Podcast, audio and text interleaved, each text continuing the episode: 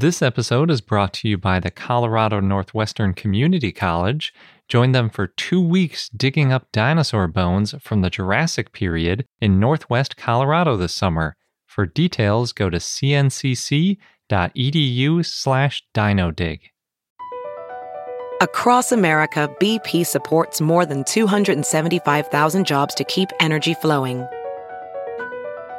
Jobs like updating turbines at one of our Indiana wind farms and producing more oil and gas with fewer operational emissions in the Gulf of Mexico. It's and, not or.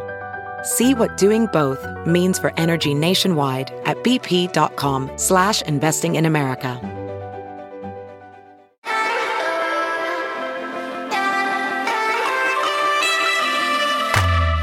Hello and welcome to I Know Dino. I'm Garrett. And I'm Sabrina. And today, in our 286th episode, we have a bunch of news, including a brand new ceratopsian. So, if you're a fan of Triceratops and its relatives, you should be excited, or at least get excited. and we also have some news about what Antarctica was like during the Cretaceous and some various outdoor activities people are doing related to dinosaurs. And we have Dinosaur of the Day, Coronasaurus. We kind of had to. Especially for Sabrina, since she's been watching a lot of TikTok. But before we get into all of that, we want to thank some of our patrons. And this week, we'd like to thank Scotty, Megan Dixon, Kessler, Rhinosaurus, Morgan Eklov, Risa, Kelly, Manda, Laurasaurus, Timmy, James Pasco, Gabe, TRX Dinosaurs, and Michael. Yeah, thank you so much to all of our patrons. We say it every week, but we really do mean it.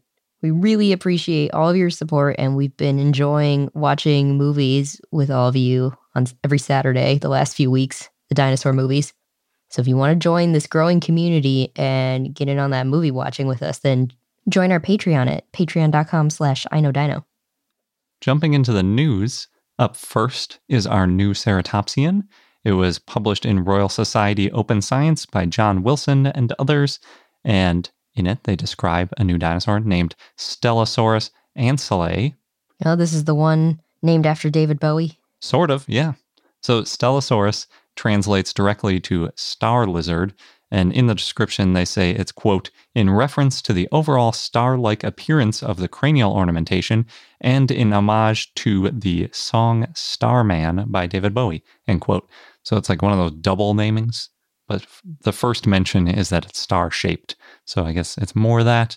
But then they also really like the song Starman, so they kind of tack that on, it seems like. And then Ancellae is after Carrie Ancell, who discovered and prepared the holotype over 30 years ago. And she also discovered and prepared lots of other material in this and other papers, a lot of it's ceratopsians cool. from the area. Yeah. Yeah, it's nice when preparators get credit because that's so much work. It is. It's a crazy amount of work. Stellasaurus was found in the Two Medicine Formation in Montana about 75 million years ago. Well, it wasn't found 75 million years ago. It was alive 75 million years ago. the paper actually revises a few centrosaurines. Usually, centrosaurines are the ceratopsians that don't have the big brow horns like Triceratops, but instead have one large nasal horn, and then they have fancier frills like Styracosaurus with all the extra horn like things sticking out of the edge rather than having the ones above their eyes. And in this case, luckily, all of the ones we're going to talk about meet that general description because there are some centrosaurians that don't, but they all have that same sort of fancy frill, big nose horn, not much for the what they call post orbital horns, but the horns above the eyes. And the horns above the eyes are like the ones you see in Triceratops, right? Yeah. So this is not like a Triceratops. It's like the opposite. It's more like a rhino with a big nose horn. With Stellasaurus, as is usually the case with ceratopsians, they didn't find any of its body at all whatsoever. Zero bones, not even a single rib or toe bone or anything. But they did find some of its head, because apparently that usually got left alone and often fossilized. It's big. Maybe it didn't get disturbed as much during the fossilization process. Probably wasn't as tasty. Specifically, in this case, they're talking about a find known as MOR 492. Oh, Museum of the Rockies? Exactly. And they named MOR 492 to a holotype. And it's interesting because the holotype, like I said, it just has pieces of the skull, but they basically found all the most important bits of the skull, not much else. so they got pretty lucky with what they found. It included a couple tiny horns above the eyes, little bitty bumps, like smaller, maybe even than the brow bumps above a T Rex eyes. They're really small. They also have an enormous nasal horn, super massive compared to the rest of the skull, like sticks up maybe even past the frill. That's how tall it was. And they have the horns from the edge of the frill. And I should probably mention that technically they're not horns when they're on the edge of the frill. They call them processes. And depending on where they are on the frill, they can be like epiossifications and things. But I'm just going to call them all horns because that's easier. And you know what I'm talking about. As usual, they assume that the horns on the frill are symmetric on each side. And in this case, there are two pairs of long horns sticking up kind of out of the top on the corners. So if you take two peace signs in your hands and you put them like on the corners of your forehead so that they're sticking up, sort of like a pair of bunny ears. That's this is funny to watch you do this. yeah. So this is kind of what it looks like. Sabrina can see me, no one else can. But yeah, if you take two peace signs and stick them up on the sides of your head, that's sort of what the horn sticking out of its head look like. And that's what gave it a star name too, because they're sort of sticking out like rays radiating away from the head, like a star pattern. Not like bunny ears. No, it's like double bunny ears on both sides.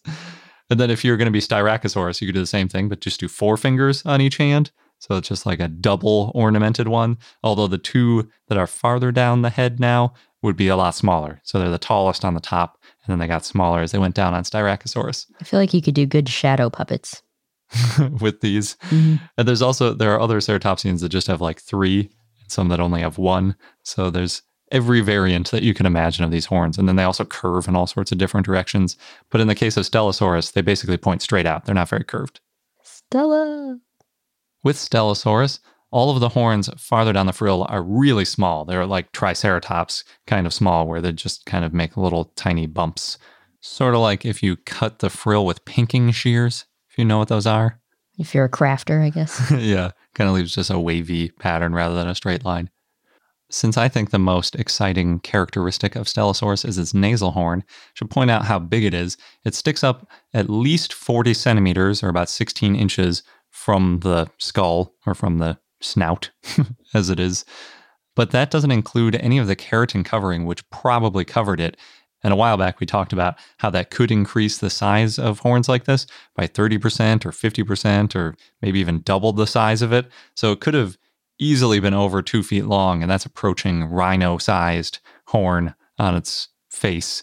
But I didn't realize rhinos have really enormous horns. Sometimes they get up to like four feet long. Wow. So, yeah, it's hard to compete with rhinos, but the, these guys were, were starting to get there at least. Rhinos don't have cool frills though. So the and these guys have the extra horns up there too. So they're, yeah. they're cooler.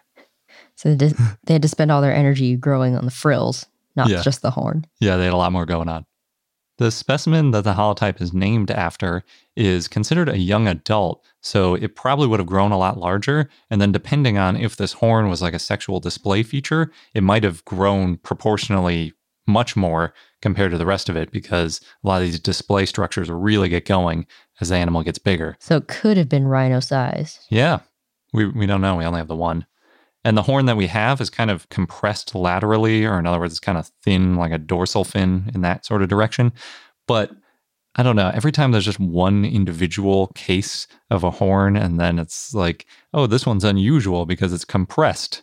It's like we only have one, you know, like every other species has a more round nasal horn. It could have just been compressed during fossilization, it seems like to me. Another interesting thing in the paper is that because MOR 492 had previously been used, I think in 2010, to split out a Styracosaurus individual into a new genus of Rubeosaurus, when they used this same material to make Stellasaurus and they pulled it out of Rubeosaurus, the only thing left in Rubeosaurus was the original Styracosaurus ovatus material, which Charles Gilmore named way back in 1930. So these authors are saying Rubeosaurus is gone because Rubeosaurus was just a combination of Styracosaurus and Stellasaurus pieces that shouldn't have been combined to make a new dinosaur. So they're saying get rid of Rubeosaurus, bring back Styracosaurus ovatus with part of the material that Rubeosaurus was named after, and then the other piece becomes this new dinosaur, Stellasaurus. So it kind of mixed up some other dinosaurs when they named this one as well.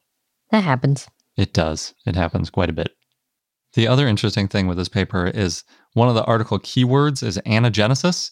And we've talked about that before. That's the direct evolution of one species into another. Some people talk about how maybe Triceratops directly evolved. But in any case, it's the idea that one specific species might go extinct and evolve into another species, just like straight down that evolutionary pathway, which is super hard to prove. But it's been proposed before that Styracosaurus and Pachyrhinosaurus might have been on the sort of continuum with Einiosaurus in between. And when we split out Stellasaurus, it also fits into that. So now there's this crazy five part piece of anagenesis that might have happened. And it would basically be starting with Styracosaurus about 75 million years ago, evolving into Stellasaurus, then Einiosaurus, then Achelousaurus, and finally Pachyrhinosaurus. And that all would have happened within like 3 million years.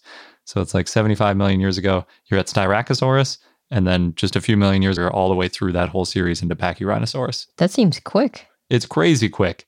If that did happen, they're evolving really fast for a dinosaur. But there were so there was such crazy ceratopsian diversity going on in the late Cretaceous that it's possible that they were evolving that fast. Even if they weren't evolving that fast, there was just a lot of different ornamentation evolving in different branches of the ceratopsian family tree. So it would have been quite the place to be, I think. But it's I think it's pretty unlikely that those five directly evolved from one another because oh man, anagenesis is so hard to prove. Yeah, there always seems to be missing links. Yep. I think the main thing here is that they're all in the same formation and they're so tight together in age that it makes it seem like, oh, they could just be evolving. I'm sure there are some people that think some of these are just juvenile versions of others because the horns are in different places and different sizes and things. Or it could just be individual variation too. So, or some of them are females and some are males. There's a lot of different ways to explain this. Or some are juveniles, some are adults. Yep. And in other news, a paper published in Nature by Johann Klages, I think, and about a million other people. Not literally a million. A lot of other people. It ends with the science team of Expedition PS 104. And I don't even know how many people might be in, in that group. But yeah, a lot of people were involved in this paper. And it's all about the climate that was going on in the Antarctic 83 to 92 million years ago also known as the late Cretaceous. We've talked before about how in the Mesozoic, especially in the Cretaceous, it was a lot warmer, carbon dioxide levels were much higher, and as a result, the sea level was way higher. If you're wondering how much higher carbon dioxide concentrations were in the late Cretaceous, the hmm. estimates are about a thousand parts per million, which is about two and a half times today's number and about four times pre industrial levels. So people expect that there was a lot of greenhouse effect going on, really keeping everything all toasty. But we didn't have much information from the Antarctic itself. It's all just been assumed from other parts of the Earth. So these researchers just collected some drill core samples from Antarctica in rock that's between 83 and 92 million years old. And when I say just collected, I think it was actually in 2017, but it takes a while to get it out, get it to a lab, section it, and then actually get some results out of it. The area they sampled from is now considered the southernmost known Cretaceous formation anywhere on Earth. It was 82 degrees south at the time that it formed, which was only about 900 kilometers or 600 miles from the Paleo South Pole. And obviously, the South Pole is at 90 degrees south, so 8 degrees. And the closer you're out of the poles, the closer those degrees are. So, yeah, they're really close to the South Pole from where this was sampled. Fortunately for the researchers, now it's a little bit farther from the South Pole, which made it a lot easier to sample. It's just basically right off the edge of the main landmass of Antarctica. It's still not that easy. no, it's really not. But one thing that made it a little bit easier is that they had this fancy robotic seafloor drilling rig. So they didn't have to go through ice. They basically were in a boat and then they put this little drilling rig thingy that went down to the seafloor and took out a little bit of rock and brought it back up. Unfortunately for them, the water is way deeper than where the other team we talked about drilled at the Chicxulub impact ring. I think the Chicxulub ring was something like 50 to 100 feet deep. Here it is 3,100 feet deep, Wow. 946 meters. So way, way down there. But on the other hand, they didn't have to drill that far into the seafloor to get to the rock they wanted. They only had to go down about 30.7 meters or 101 feet below the seafloor. And what they found was that after some layers of glacier sediment and a little bit of more recent rock, they got to about a three meter segment of late Cretaceous rock. Like I said before, that was aged to about 83 to 92 million years ago. And they figured that out based on pollen that was fossilized in there because they know that some of the pollen went extinct 93 million years ago. And some of the other pollen didn't show up until 83 million years ago, but that was absent. So you can date it as that in between based on what plants were around at the time. And as a quick fun fact, Zealandia was separating from Antarctica around this time, that 90 million years ago ish time, although it was still fully submerged. And Zealandia is the continent which New Zealand is on. And it is now considered a continent by most people. Oh, really? Mhm. So now we've technically been to five of eight continents.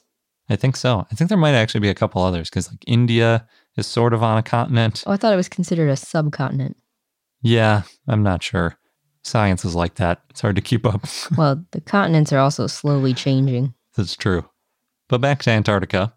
In these core samples, they also found some fossil roots in what is basically mudstone. So, under a microscope, what they found was that it looks like the roots were growing and doing pretty well there, which means they didn't get washed in. And therefore, there were these root having plants in Antarctica at the time. And based on chemical signatures and the pollen, they figure that it was probably a freshwater swamp Just proof that the continents are always changing. Yes. changing quite a bit from Antarctica being a, a freshwater swamp to being covered in ice. And based on the pollen, too, they can tell that it included conifers and other quote unquote forest type vegetation. So it's a good place to be as an herbivore. Yeah. Hopefully, during the six months of darkness that it went through, the plants still had enough on them to be eaten by the herbivores. They probably had some mechanism to survive. Yeah. Yeah, I really wonder. They had a lot of ferns. I don't know how ferns do in the dark. I think some of them can handle pretty low light. The researchers also used what's called climate reconstruction analysis using coexistence likelihood estimation, or CRACLE, which is just fun to say. And they use that to estimate the climate using the known plant life. So basically, if you knew it had all these certain trees and things that would only survive in certain climates, you can kind of guess at what the temperature would have to be for them to be alive there. What they came up with was that the mean annual temperature was probably around 13 degrees Celsius or 55 degrees Fahrenheit, which puts it at just a little bit warmer than London or Seattle. And they also guessed that the precipitation would have been around 112 centimeters a year or 44 inches a year. And that makes it a little more rainy than Seattle and a lot more rainy than London. So it wasn't incredibly hot. It was just kind of like a warm swamp, I guess, not like a real hot bayou type swamp. They also used some models to see how much carbon dioxide would be needed to get the Earth basically to that temperature where Antarctica, rather than having ice on it, was covered in plants. And using a pre industrial carbon dioxide level of 280 parts per million, they ran models at 1x, 2x, 4x, and 6x of pre industrial levels, meaning 280, 560, 1120, and 1680 parts per million of carbon dioxide. And they found that the climate was kind of in between the two highest ones. So in between 1100 and 1700 ppm of carbon dioxide, which is crazy high, obviously. In that model, they also found that an ice cap was extremely unlikely. So it would have just been forested all the time. It's not like there would have been periodic ice in the winter or anything. It's just so much warmer. Yep. And the sea level was so much higher. but that's good if you're a dinosaur. Yeah, I guess. Less good if you're a person living in an area that was underwater back then, like most of California, including our house. Good thing we didn't have to worry about it. Hopefully not. In other news, in Argentina, scientists from the Natural History Museum of Argentina recently found fossils of what they're calling a megaraptor that lived 70 million years ago, was found in the Santa Cruz province. And they found vertebrae ribs and part of the chest and shoulder. It's a new species and large, about 33 feet or 10 meters long, and it had a long tail and long muscular arms with big claws that were up to 15.7 inches or 40 centimeters long. I don't think they published about this yet, though. That's so cool. Yeah, I was surprised I missed it, but I guess it's just the the early phases of the publication, not the official peer review. The announcement. Good old Megaraptor. Yeah. 16 inch claw. Jeez. Yes, it's large. It's getting up near Therizinosaurus sort of territory. Hmm. Maybe it's another really weird dinosaur. Well, they're calling it a Megaraptor. I wonder if it's going to get a new species name or if it's just another individual of Megaraptor because it had those crazy big finger claws too. It's Megaraptor in quotes. I don't think anything's decided yet. Hmm. On a different note, Dinosaur National Monument on the western slope is now partially reopened and people can hike and walk the park.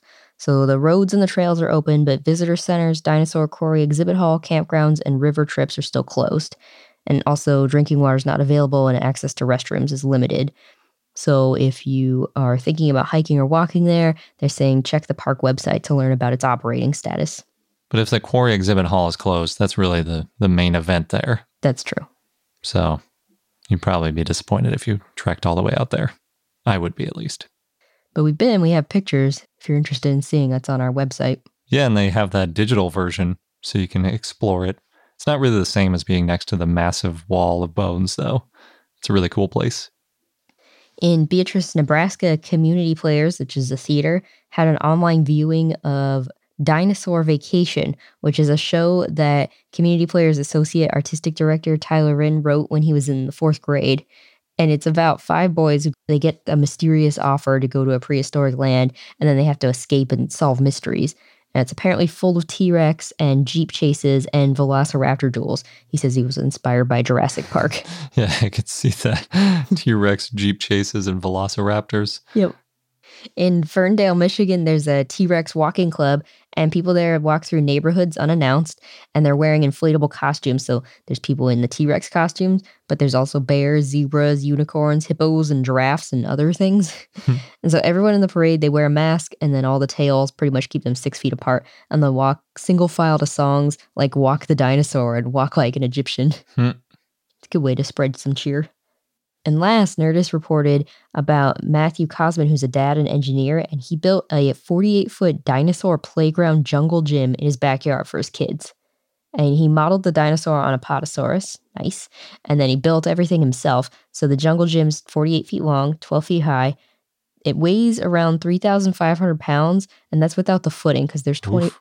Yeah, there's 24,000 pounds of concrete to keep the dinosaur stable and standing. Sounds like something an engineer would put together. Yeah. Yeah. So he used steel, aluminum, and other materials that he's apparently been collecting for years. And he used a crane to take pieces from his workshop to his home. Oh, there's also LED lights so his kids can play there at night. Oh, man. And it's got a rock climbing area, swings, monkey bars, and a small ropes course. Wow, that sounds really cool. It looks epic and a lot of fun.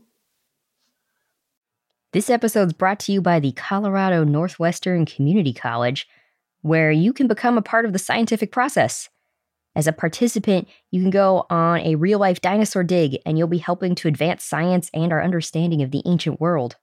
What's really cool is that the fossilized bones that are being excavated, they're public and they're going to be displayed and preserved for future generations to study and admire. Yeah, we've mentioned how that's a really important part of the scientific process, not just getting them out and describing them once, but keeping them and preserving them so that future questions and future scientists can take a look at those bones to answer new questions and validate results. And the site is special and also near and dear to me because it's in the Morrison Formation, known for the sauropods, Mm-hmm. of course, of the Jurassic time. And it represents one of the best bone beds ever found in the salt wash member. Yeah, the current interpretation is that the site was the result of a brachiosaurus sort of jamming up a river and then other carcasses piling up behind it. Oh no. and that's how we got a bunch of different types of dinosaurs all fossilizing together. So, oh no, but also, yay. Good for us as scientists. hmm And dinosaur enthusiasts. yes. So there are two scheduled digs if you want to get involved with getting these bones out of the ground. You can go from July 6th to July 20th or from July 22nd to August 5th. Head over to cncc.edu slash dinodig. You'll get all of the details. Just make sure that you register online by May 31st. And again, that is cncc.edu slash dinodig, D I N O D I G. As you write your life story, you're far from finished. Are you looking to close the book on your job? Maybe turn a page in your career? Be continued at the Georgetown University School of Continuing Studies. Our professional master's degrees and certificates are designed to meet you where you are and take you where you want to go. At Georgetown SCS, the learning never stops, and neither do you. Write your next chapter. Be continued at scs.georgetown.edu slash podcast. And now onto our dinosaur of the day, Coronosaurus. So, we've noticed a lot of people lately dressing as dinosaurs and calling themselves Coronosaurus. And Coronosaurus is a real dinosaur and actually has nothing to do with coronavirus or COVID 19. Should say it's Coronosaurus. If it was Coronasaurus, it would be Coronasaura, probably, ah. Oh, because that'd be the feminine version. good point. So, Coronosaurus was a centrosaurine ceratopsian, lots of ceratopsians in this episode, that lived in the late Cretaceous in what's now Alberta, Canada, in the Oldman Formation. It was described in 2005, first as Centrosaurus brinkmani by Michael Ryan and Anthony Russell. And then in 2012, it was named Coronosaurus brinkmani by Michael Ryan, David Evans, and Kieran Shepherd. It looks like it was slightly older than Styracosaurus, too, but it was also really close in age to the dinosaurs we were talking about earlier. So the genus name means crowned lizard, and corona is Latin for crown. And it's named because of the crown like shape of the horns on its frill. But Michael Ryan also said that he thought the hook clusters that were on the frill looked like the corona of the sun.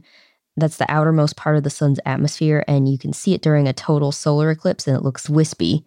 Astronomers can also see it using coronagraphs, which are telescopes that block out direct sunlight from a star so you can see the things close to it. Yeah, coronavirus is named after the sun's corona part two, because if you look at it under certain microscopes, it has this sort of hazy appearance around the edges of it, just like the sun does if you're using the right techniques.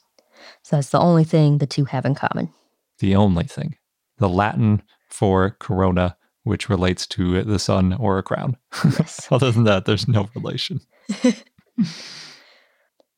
So back to Coronosaurus and its crown-like shape of the horns on its frill. That's unique because most ceratopsians have individual horns or spikes on their frills, but Coronosaurus has a cluster. So it had a large frill and many horns on its head. It had brow horns over the eyes, a large nasal horn, and some spikes or ossifications on the frill that look like a crown. And these ossifications are two clusters of curved hooks. Some point forward and some point backwards. This may have been for display. Several specimens have been found, and younger Coronosaurus developed short spikes that fused into the clusters as it aged. Coronosaurus was medium sized and estimated to be about 16 feet or 5 meters long and weigh about 2 tons. Phil Currie found the fossils in two bone beds between 1996 and 2000. The type and only species is Coronosaurus brinkmani, and the species name refers to Donald Brinkman for his research in paleoecology in Alberta in late Cretaceous environments. Michael Ryan was a grad student when he first described Coronosaurus, when he described it as Centrosaurus brinkmani, and he said in an Ottawa Citizen article, quote, My fellow graduate students used to tease me by calling it broccoli ceratops. I have to say there was about 30 seconds when I actually considered calling it a broccoli ceratops. That's pretty good. Yeah. He also said in 2005 it, quote, appears indistinguishable from Centrosaurus apertus in all aspects of its anatomy except for differences in its cranial ornamentation, the nasal, parietal, and postorbital horn cores. Yeah, that makes sense. Those are the main differences. It's all the ornamentation in these ceratopsians. Their bodies are all kind of similar, sort of like hadrosaurs. it's Just sort of generic herbivore body plus crazy head. So the change to Coronosaurus in 2012 was based on a 2011 phylogenetic analysis that added new characters to the mix. So the result was Centrosaurus brinkmani and Centrosaurus apertus were no longer considered to be sister taxon, so then Centrosaurus brinkmani became Coronosaurus brinkmani. Uh, Michael Ryan, actually, we just heard, also recently named the Ceratopsian Stellasaurus because of the star shaped fringe. All these star based names that he's coming up with. Well, not just that. So in the Ottawa Citizen article, Jordan Mallon said, quote, It's funny because Michael is not a beer drinker, and yet he has named two dinosaurs after beers. Uh, I know Corona. What's the other one? Stella. Oh, Stella. That's true. I didn't think about that. Coronosaurus probably lived on a coastal plain, and other dinosaurs that lived around the same place and time include the theropods Saurornitholestes, Daspletosaurus, Troodon, Dromaeosaurus, and Hesperonychus. Also, ceratopsids such as Albertaceratops, Chasmosaurus, and Anchiceratops. Hadrosaurids like Brachylophosaurus, Gryposaurus, Parasaurolophus, and Corythosaurus. The Thescelosaurid Albertadromeus, and the Ankylosaurid Scolosaurus. You can see a partial skull of Coronosaurus at the Royal Tyrrell Museum. And for our fun fact of the day, it's been exactly 145 years to the day since the meter convention. So happy World Metrology Day. Garrett's giving me a look like this is a really big deal. I think it's pretty cool. It's every May 20th on the anniversary of the meter convention. What's the meter convention? It's basically when we were trying to get the whole world using the meter as a standard unit of measure and other standards uh, unit of measure between countries. Well, that didn't work. It sort of, I mean, it did for most of the world. The US officially signed it 100 years later in 1975, but we still haven't fully gotten around to it. But in celebration of World Metrology Day, I thought it'd be fun to go through an example of an adult T Rex in various obscure units. So You're so pleased with yourself. I really enjoy weird units. They're one of my favorite things. So, a T Rex, as you may know, is about 12.3 meters long, also known as about 40 feet long, but that is also 120 hands long. There are three hands to a foot. All right. And it makes it about five lengths, also known as horse lengths, because a horse length is eight feet, or 26.4 Gunter's lengths. Gu- What are Gunter's links? So a Gunter's link comes from a Gunter's chain, which was something that surveyors used to measure like acreage. And so there are 100 links in a chain, and a chain is 22 yards long or 66 feet. So one link is 7.92 inches long. And this was a standard that was used in Britain and the US for hundreds of years. Wow. But going over to weight, because that's also really fun. An adult T Rex weighs very roughly 10 metric tons, which is equivalent to 11 short tons. And short tons are based on 2,000 pounds per short ton. But it's also 9.84 long tons. I didn't know there was such a thing as a long ton. Yeah, long tons are based on hundred weight. There are there are twenty hundred weight in a long ton, and a hundred weight is eight stone, which British people still use for measuring their own body weight because one stone is about fourteen pounds. So if you say you weigh ten stone, you weigh 140 pounds. So yeah, T Rex though is 197 long hundredweight, because there's also short hundredweight, which is a different thing in the US. And T Rex, for comparison, for any British people who know how much they weigh in stone, the T Rex would have weighed 1,575 stone. That's a lot of stone. It is. But my all time favorite way to measure a T Rex is in carats. And there are five carats in a gram, which means that one T Rex weighs about 50 million carats. That's so many. Yeah, it's, an uh, obscene way to measure a dinosaur is in carats. But that means if somebody ever asks you how big a T Rex is, you can say, well, it's about 26.4 Gunter's lengths long and weighs about 50 million carats. Only if you want to really confuse somebody, yeah. it's a good thing to do on World Metrology Day, I think. And they say, what is that? And you say, well, thanks to World Metrology Day 145 years ago, instead we say it weighs 10 metric tons and is about 12.3 meters long. Okay. For anybody listening, if anybody actually does this, please let us know and let us know the reaction of the person. Be really curious. I can guess. I can guess what it might be. Enjoyment and satisfaction in new knowledge. Maybe, maybe. There's only one way to find out. It's true. That was definitely Sabrina's reaction with me doing it just now. Yeah, Garrett was also extra pleased with himself, so I knew something was up. and that wraps up this episode of I Know Dino. Thanks again for listening, and don't forget to subscribe so you don't miss out on any new episodes. And you can also join our growing dinosaur enthusiast community at Patreon, patreon.com slash I Know Dino. Thanks again, and until next time. Good day.